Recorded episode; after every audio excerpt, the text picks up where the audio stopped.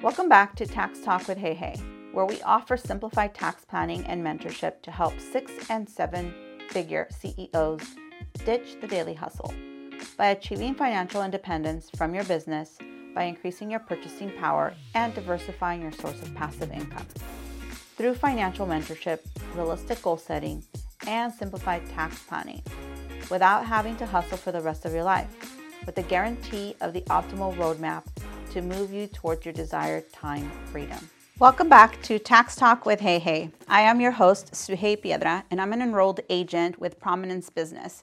We're located in Glendora, California, but we're federally licensed to help clients across the United States.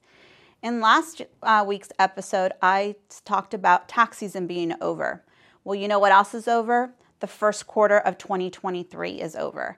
So, what do we do with those with that data? It's important that we start reviewing those numbers to plan to plan for 2023. Well, what kind of planning do we want to do, and what what is what are those numbers telling us?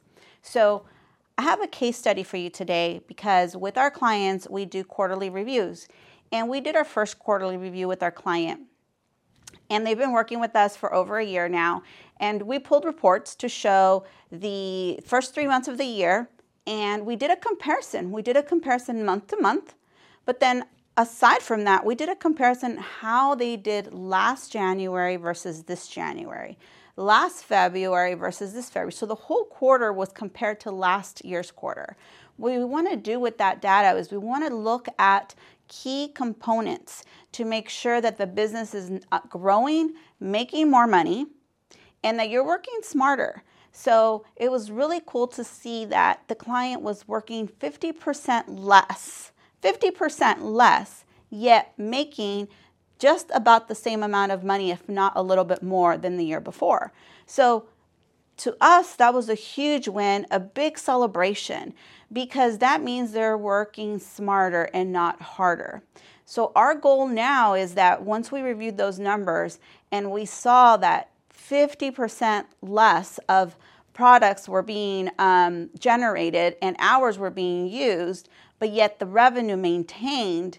Now, our goal for the next quarter is to grow the revenue, is to continue to grow the revenue and the net profit. So we're going so we reviewed the profit and loss statement, looked at the overhead, look at all the expenses, where can we attack some of those numbers to reduce some of those expenses? Uh, where can we save some money? And what can we go after to generate more revenue? So, when we sat and we brainstormed, it was about um, putting dollars to better use in marketing, putting dollars in better use as far as staff goes.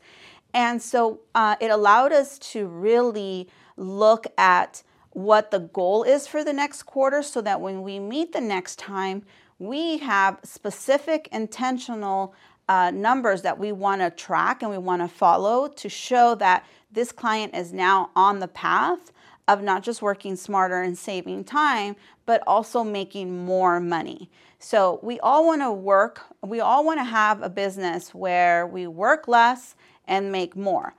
Sometimes it's not that easy. But with tracking your numbers and reviewing your numbers on a quarterly, on a monthly basis, with a team that can help brainstorm, maybe see things that you can't see, is very important. This is the time where you meet with your business partners, with your spouses, with, you know, maybe your employees, you know, anybody that can give you a set of eyes that can see things that possibly you're missing. So, with our clients, we do quarterly reviews, and that's what we do. We're trying to plan so that we could show you things that possibly you didn't even know or didn't know or weren't looking at because you were focused on running the business instead of looking at those numbers. So, you know, um, most clients do not look at their numbers on a quarterly basis or monthly basis. And so they just create this profit and loss statement for tax purposes to tell Uncle Sam, okay, this is how much money I made, this is what I get to write off, you know, what do I have to pay you? But what about looking at those numbers to drive the business so that you could make more money, but yet you know, work less. I, I truly, truly believe that that it's all possible. And I encourage you to use the data to help you with those challenges. So, a few components that you can look at or brainstorm on would be, for example, look at your services. See if when was the last time that you did a price uh, increase. And, you know, I tell clients sometimes we want to increase our price, say $5, right? And I'm like, well, you're already writing to your clients to notify them of the price increase of those $5, right? So why not really look at your numbers, figure out your overhead? You guys all know that right now everything is so much more expensive. You know, so why not look at your what the numbers are telling you? What is your overhead? What is the cost of you really running your business? And determine what would be a fair price increase. Since you're already writing the letter or the notifying your client that there's going to be a $5 increase, why not make it a really a good number that will support your business so that you can continue to provide quality so that you can continue to provide excellent service to your client and notify them of the $20 price increase, whatever that number may be. But what I tell clients is you're already notifying them of this small change. Might as well make it a meaningful change so that in three months you don't have to go and make another letter or notify them again that there's another price increase because your overhead went up, because the cost of everything out there is, is increasing.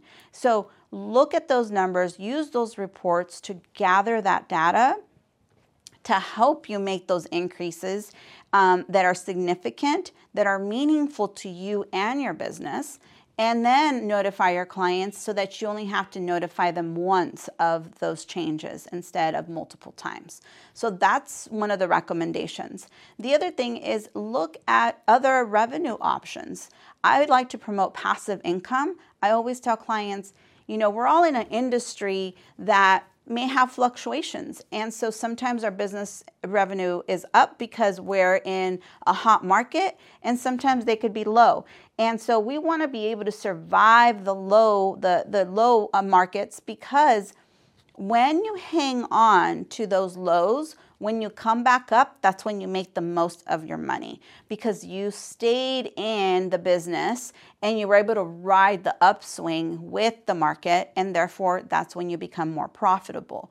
So, how do you survive those troughs or those low markets? Well, let's look at passive income. Let's look at other ways that you can possibly make additional, um, you know, money through in your business. If you're creating, you know, some sort of a widget, what other type of widget will complement that one so that you could uh, possibly create another source of revenue? Um, maybe you you have a product. Maybe now you can add some sort of an install service or something like that. With uh, the client that I was talking about earlier, we looked at it and we're like, well, you provide this service. And I believe this other service goes hand in hand with it.